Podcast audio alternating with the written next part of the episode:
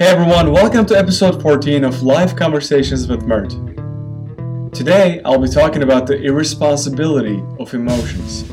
I know you're wondering why the irresponsibility. Shouldn't we be responsible about our emotions? Yes and no. Let me explain.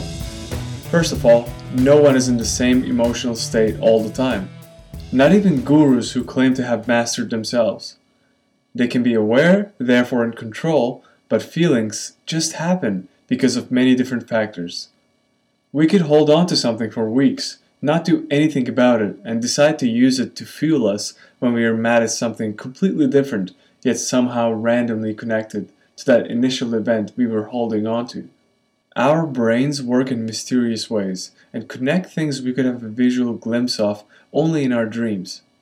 We experience a whole palette of emotions every single day one passes, the other follows. The calmer we live, easier that transition will become. So, whether it's an outer or an inner source that causes our emotions to alter, it really just happens and we have very little control over them. Emotions are very much like the weather. You cannot control it, but you can control what you can do when it happens. When it rains, bring an umbrella, or the snow tires during winter. We should not feel responsible for our emotions. Hence, that's what creates more complex emotions such as guilt, anger, and despair. What we can control, however, is what we do about them. Of course, we should be aware of our emotions.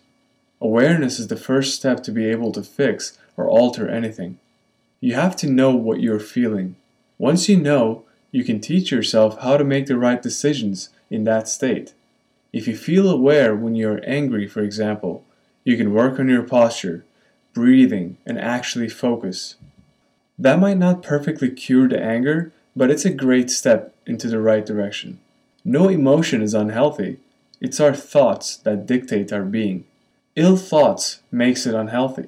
Thinking positive starts with looking at everyone and everything as your teacher. Say I was heading to the grocery store and I forgot the list I had made throughout the week. I might feel angry, start to blame myself or someone else for making me forget the list. Then, when I'm shopping, I might let that lead me into thinking how forgetful I am, and then self blame. Instead, I could learn from it. Be actually glad that I even got a list done in the first place, and really just forget about it. It's not the end of the world. Sure, it was raining and I forgot my umbrella, but if I don't learn from it, that's the actual mistake that I will be making, and I'll be stuck in the rain forever until I just move on.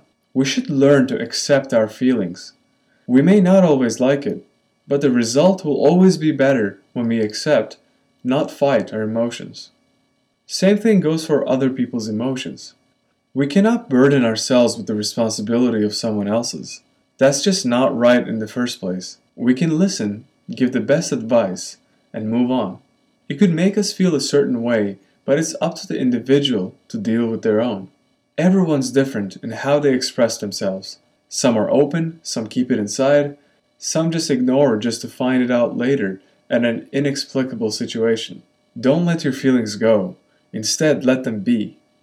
Release the pressure of being in control of them and start being responsible for your actions instead.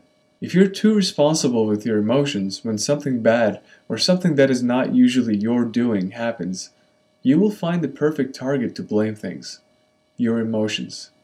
By blaming your emotions and how you just had to do that certain thing, you're not really blaming yourself.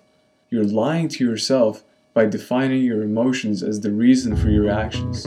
You have no control over your emotions only your actions. Remember that next time you look to blame yourself. Thanks for listening as always. This concludes the 14th episode of my podcast. Love yourself, respect yourself, and stay strong.